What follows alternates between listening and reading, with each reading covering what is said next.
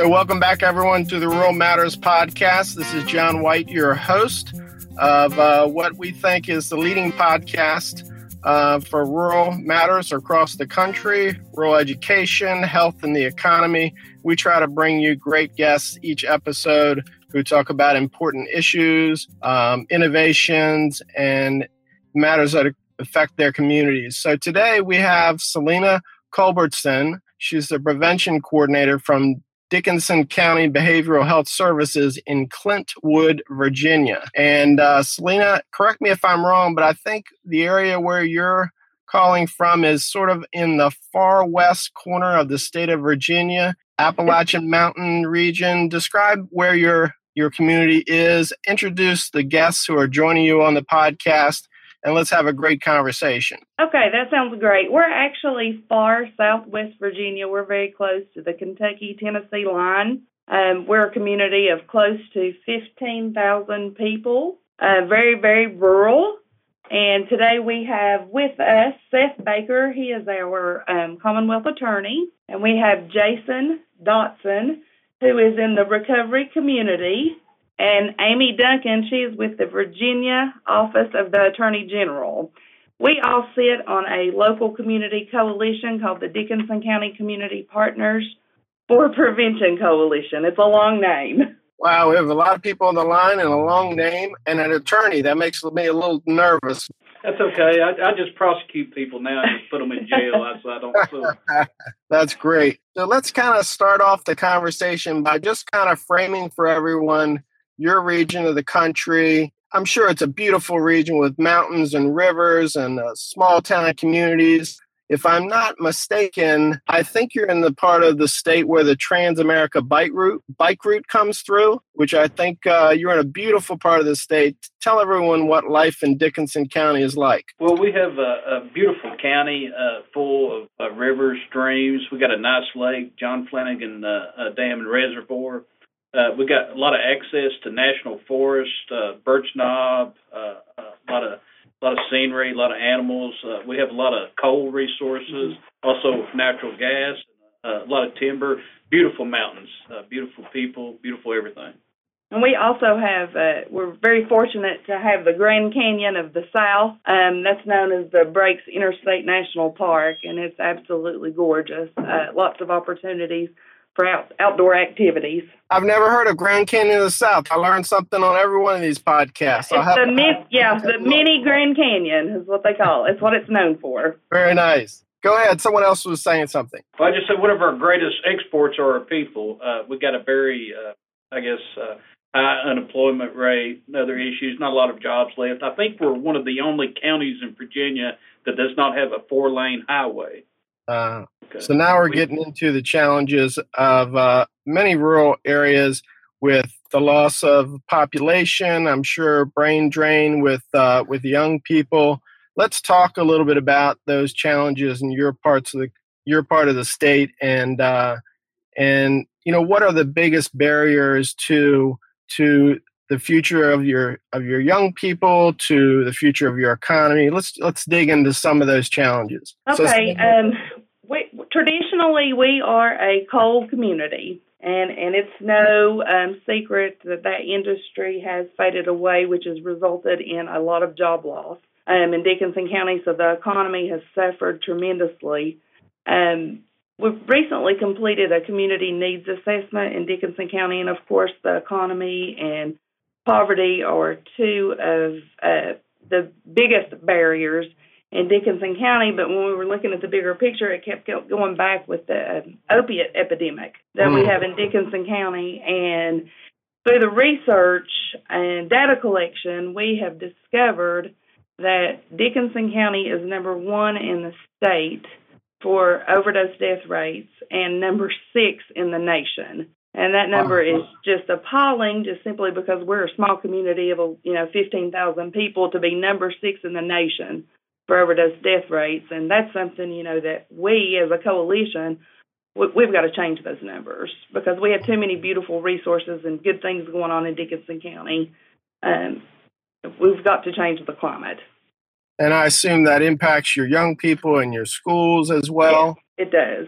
um, the uh, family um, management problems um, have increased. You have grandparents raising grandchildren or raising their grandchildren because the parents, for whatever reason, whether it's um, alcohol, drugs, um, mental illness, um, are unable to care for their children. And now um, I've been in this business going on 20 years, and we're now seeing great grandparents that are actually raising their great grandchildren. Mm. We're seeing a, a, a lot of effort, and at least at a national level, uh, of focus on the opiate crisis. And here in Dickson County, we've actually been an opiate crisis for probably over 20 years now. Mm-hmm. Uh, the rest of the nation is just now seeing it uh, as the rural Appalachians had it for a long time, starting with OxyContin in the late 90s. So, so why do you think it's it has it gotten worse? Why is it so prevalent right now? And you and I think you told me that it's actually expanding into other areas. I think so, and I think it all starts back out with the opiate crisis. Uh, and it, like I said, it started here around 1996. It's actually created other crises uh, that we have now that we're facing, and it all relates back to the opiate crisis. As a prosecutor now, I see the number one abused drug in Dickson County is Suboxone, which is everybody knows is supposed to be helping you get off of uh, uh, opiate pills. But now it's the number one drug abuse. That's what our task force is buying and it's even sprung over to Neurontin, although it's supposed to be an, uh, an unscheduled drug, and I think they're getting ready to correct that. It is now being purchased on the street. People are no longer are getting the access to the opiates that they once had, so now they're purchasing Suboxone illegally and Neurontin and abusing it. Wow. And this is Seth Baker speaking, correct? That is correct. Seth Baker. I, I, people are abusing Neurontin to the uh, pace of taking 25 to 30 pills a day. Mm. So this might be something that other communities that other communities see as as this goes goes longer goes if on they're longer. not seeing it, they're going to see it. The doctors are starting to uh, step down prescribing the opiates. You can't get the Uh, uh, uh, opiates like you once could, your Lortabs, your Percocets, whatever. So these doctors are starting to prescribe Neurontin instead, and people are learning the ways to abuse it. They even cocktail it with other stuff such as Xanaxes, alcohol, and other drugs. And it's actually becoming a drug of choice because it's so easy to get. And rarely um, screened for. Yes, most of the drug screens that we have nowadays don't even detect it unless you specifically request for it at the lab. Wow. So let's talk a little bit about uh, coalition building and strategies to combat this. Uh, who can talk about that a little further? Well, this is Selena again. I have actually been, uh, I, I have a history of, or work history of social work, case management, and probation. I'm, I'm working prevention now. Um, going on the fourth year. So um, the coalition is a new thing to me. Um, when we first started, we knew that Dickenson County had a problem, um, just didn't have a whole lot of people interested in attending like these grassroots movements. Um, so in the past couple of years, what I've noticed is uh, we've been getting the message out. We've been repeatedly saying we're number one in the state, we're number six in the nation, we're number two for uh, suicide completions within the state of Virginia. We've put up billboards and handed out information, and we had an absolutely wonderful meeting this morning we're getting uh, the recovery community. They've jumped on board with us. Um, Commonwealth Attorney's Office, Seth is actually the co-chair of our coalition now. Um, the Office of the Attorney General, Amy Duncan, she's joined forces with us. Um, and it's because we believe in our community. We believe we're worth saving. Um, our Absolutely. people are worth it. Our tagline is kind of became throughout the entire Southwest Virginia um, region is it's our community, it's our responsibility. And we've decided now, you know, we've got to invest in ourselves because our people are worth it. Yep. Well, and I also think that um, the people that live here in in our area are very prideful people, and it, it's been that they don't really want to realize that there's an issue here. Uh, everything's just sort of kept hush hush, and now um, things are going. You know, things are getting worse, and people are realizing that things need to be done. And I think that is that part of the coalition's um, the, the help the coalition is giving is really going to help with the community and make make people aware and what they can do to prevent this. So it's like the conversations are happening now. finally we're talking about these things. It's okay to talk about these Rem- things. removing the stigma Yeah. of addiction. That's a huge thing. Something something that's something that's really really stands true about what I'm seeing lately that really that I want to get involved with is that in that like Seth said earlier, this has been something around our area for decades now. And for the longest time it's you you either go to jail or you go to an AA program and people abstinence is the way, that's the treatment. Around here if that didn't work for you, you're just shamed or pushed off like you didn't want recovery. But there there being alternative resources explored now, different recovery programs and avenues. I think that's that's that's the big thing. You have to you have to treat this thing on many different levels, and you have to meet these people that need recovery where they are. You can't force everybody into the AA box or into the NA box. You have to different things work for different people, and it's really just now coming to light that I mean in our in our community that that's the reality of it. So, how did you get people's attention? How did you increase community awareness of the problem? We have actually taken on um, with social media because that's how everybody seems to be uh, communicating now. Our coalition, and we have a Facebook, Twitter, Instagram. Uh, we push out any messaging that we receive from other communities or coalitions. Um, we've done these massive billboards. Some people didn't care for them, um, but they were. The, it's our reality. Um, they were Dickenson County is number one in the in Virginia, number six in the nation for um, overdose death rates, and they had um, a picture of drugs, a, a silhouette of a person, and it a tombstone. You know, so we did get some backlash from those billboards, but it got people talking about it. That's sometimes what you have to do. You, sometimes you got to stomp a few toes to Yeah. get attention. And we've also started, it's a social connectedness campaign. What we found is a lot of times um, people that are in active addiction, um, early recovery, mental illness, and they don't feel part of their community. And we need to include everybody. This is our community. Again, it's our responsibility. And we called it the Kindness Matters campaign.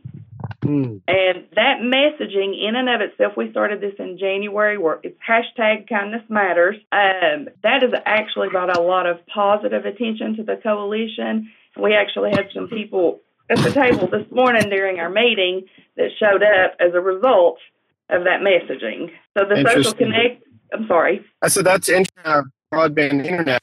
The, the mobile internet do you becoming more effective? I think you asked a question about the mobile internet. Uh, that's what most people have around here as far as high speed internet goes. Uh, the the lines are not stretched out into the rural parts of the county. If you live in town or close to town, you have access to high speed internet. If not, you have to get it through cell phones. I see. So your social media has actually been effective through cell phones. Oh yes. That's interesting. Um, so we're going to take a quick break here, and then we're going to come back to our conversation. I just want to thank the people that allow us to have this conversation. So I want to ex- extend thanks to our marketing partners, uh, the Center for Rural Affairs, the National Rural Education Association, and the Ohio Small Rural Collaborative. I also want to welcome aboard our newest marketing partner, the Foundation for Rural Service. The Foundation for Rural Service is a 501c3 nonprofit that works in cooperation um, with the NTCA, the Rural Broadband Association, uh, to sustain and enhance the quality of life in rural America by advancing an understanding of rural issues. So, through their programs, such as scholarships,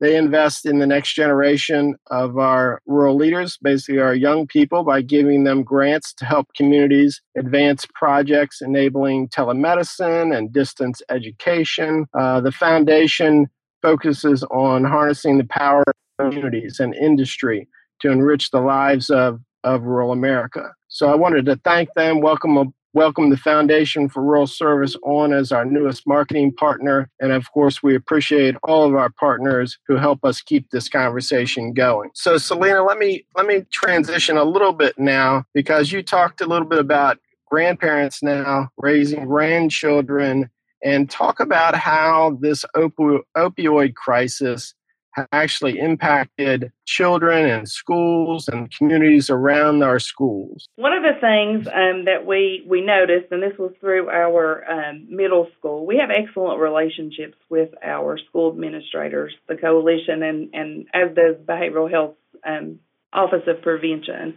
Um, so we, we're allowed to go into the schools and bring in different types of programming. But the middle school in particular, um, they had implemented a youth food pantry for their students because they noticed that in addition to some students maybe coming to school hungry, um, poor hygiene, that this was something that was needed. Well, um, as the coalition found out about this, we started speaking with other um, school administrators and noticed that this was, or verified, that this was actually a problem throughout the entire county. Um, mm. Now there is a youth food pantry and hygiene pantry um, in all five county schools. Um, wow, that's great. Yeah, yeah, it was a big project, um, and part and part of this is is due to the poor um, the economy and the poverty and possibly the um, what is the um, family dynamic, the breakup of the family dynamic um, or history of it. It's it's broken down. We have grandparents raising grandchildren, and they may or may not qualify for food stamps. If they do qualify for food stamps, it's really not a whole lot. So we have these kids that are hungry. We worry about them um, on weekends or when school's not in session. So we just felt like the, the food and hygiene pantry was absolutely a necessity. And we give Ridgeview, Ridgeview Middle School complete credit for that, for recognizing that, you know, problem that we had or have. So it sounds like the community really rallied around that school. Absolutely. So talk a little bit about um, the Food and Drug Administration Commissioner, Scott Gottlieb. I, I think he's I understand he's made combating the opioid crisis one of his top priorities. What do you think of, of the effort so far? I guess we haven't seen really the, the I guess ripple effect of the the, the combating it. My understanding there've been a lot of money supposed to be funded into this, uh, but we actually haven't seen anything yet that I that I'm aware of uh, from that program. I hope we do see it, and our arms are wide open to, to welcome it. Uh, just to touch what you talk about these kids that are being uh, uh, helped with some of these food pantries and stuff. They are the actual victims of the, the opiate crisis. Uh, a lot of these, their parents are ones that were got addicted to the pain pills. Uh, some of these kids were even substance exposed infants uh, mm. and have uh, uh, problems in school because of that. And that's the reason the grandparents. It's uh, basically those those are the victims. But we haven't seen anything, I guess, at a national level from the FDA as far as Dixon County specific, uh, unless it's in some grants or something that may be coming up. Now we do. Um, this is Selena again. We do. We did receive some funding for um, OPDAR. That's opiate uh, prevention, treatment, and recovery money. It's federal funding.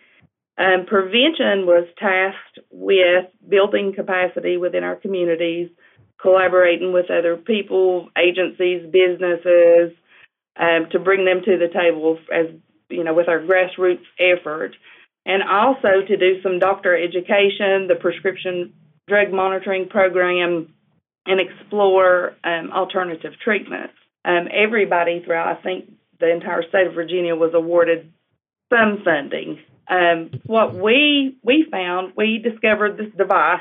Um, actually, another coalition member did, and I'm not going to plug what it is uh, because that's not what this is about, but it's an alternative treatment to prescribing opiates. Um, it's basic. It's essentially electrocranial magnetic therapy. It's got another big long name, and we actually have this machine in four doctors' offices and one licensed therapist office. Um, and they're collecting data data for us. ETSU has partnered with us, and they're going to do a report. Our hope is the patients that were receiving this alternative treatment, that's one less prescription of opiates, you know, that a doctor was writing. I was going to ask you, what is what do you think the most effective way, or some of the most effective ways are of getting addicts um, to reduce or even stop their use of opiates? That's I think that's one of the misconceptions. Is it's not a one answer fixes all, um, and you could probably speak way better. It's it's very it's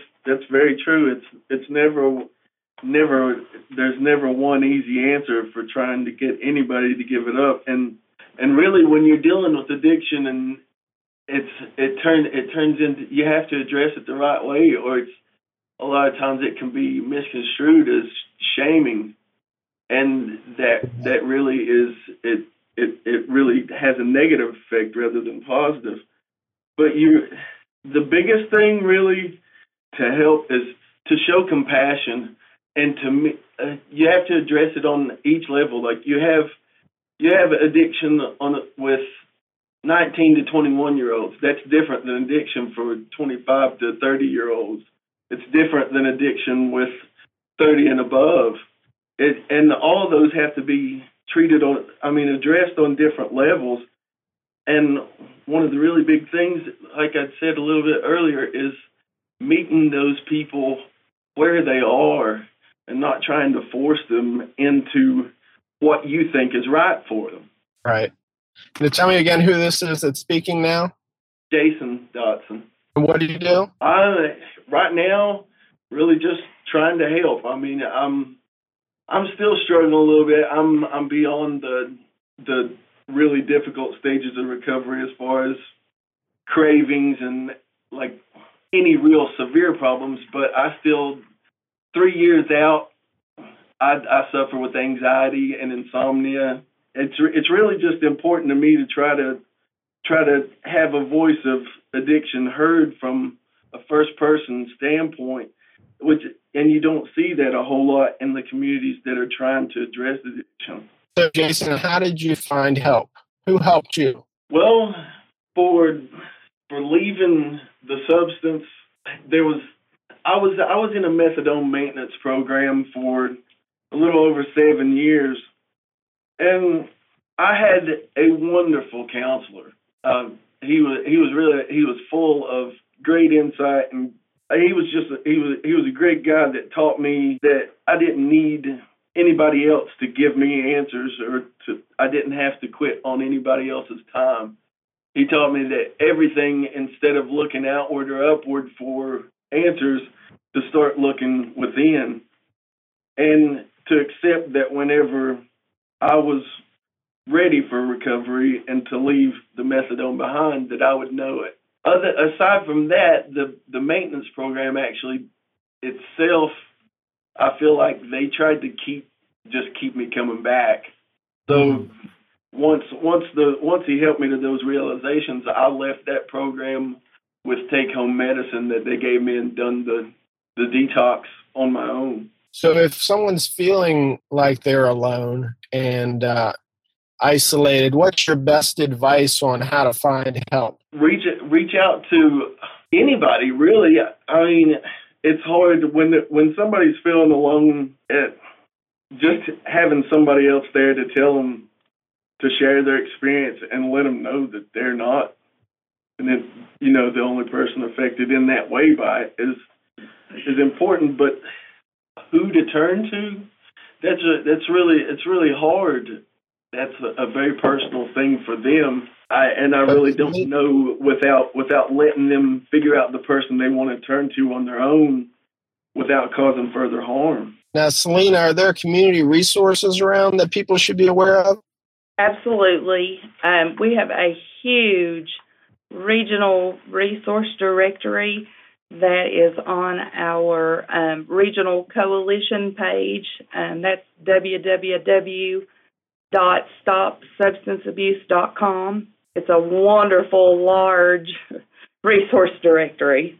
And if you're from Dickenson County, Buchanan County, it's a drop down menu. It's easy to navigate. You can go to your local behavioral health or community service board. There's national hotline numbers. Um, it's a great resource. Excellent. So, really, any of our listeners could go there and yes. find resources nationally or if they live in your area. So, give us that website again www.stopsubstanceabuse.com. Excellent. Okay, so we're we're almost out of time here, but I, would, I just want to give you all a parting chance to to um, you know, express anything more you want to say today. I really appreciate you being on the program to, to talk about an important topic. We appreciate you having us. Um, one thing that um, I would like to say is I would like for our legislators uh, to realize that Virginia does not stop at Roanoke, Wytheville, or Abingdon. Um, we're a small community. Um, we're worth it. We've got some hardworking people here. Our agriculture is phenomenal, top notch, and we've decided we're going to invest in ourselves and, and we're going to be that voice and we're going to make them listen to us. We we need some help here. I echo Absolutely. what she says, and everybody's got to come to the table. Uh, mm-hmm. Nobody can be left out. Uh, uh, everybody that's affected by this needs to come. Quit sitting at the house on your butts. Uh, come out and, and fight this with us. Uh, and this is Amy Duncan with the AG's office, and I just want to say that um, throughout Virginia, um, the the problems are completely different no matter where you go. From the cities who are facing the heroin epidemic, um, all the way down to the Roanoke area. Um, from Roanoke down, we're not seeing a lot of heroin yet because our prescribers are still prescribing the pills it's getting a little bit better. Um, so I would say within the next year or so, um, heroin will be an issue here in our part of the state. So we just need to um, to realize that just opioids in general, whether it's pills, um, prescri- um, prescription pills, or heroin, needs to be addressed in the same way. And um, we also still have um, meth down in our area, and it needs to be addressed as well. Very important. So, thank you uh, all for joining uh, me today. And all of our listeners, if this is an important topic in your area, certainly reach out to your elected officials to, to advocate for the needs of your community. Before we wrap up, I want to thank our producers, Michael Levin Epstein and Susan Sempeles, for helping to produce today's Rural Matters podcast. And I want to thank our newest marketing partner, the Foundation for Rural Service, and our other marketing partners, the Center for Rural Affairs, the National Education Association, and the Ohio Small Rural Collaborative. So thank you, everyone, for joining us today. I look forward to, to joining you again the next time on the Rural Matters podcast. Uh, Selena, Seth, Amy, Jason, thank you for joining us. Thank you for being our guests, and we'll talk to you again soon. Thank you. Thank, thank you. you. All right, everyone, have a good day.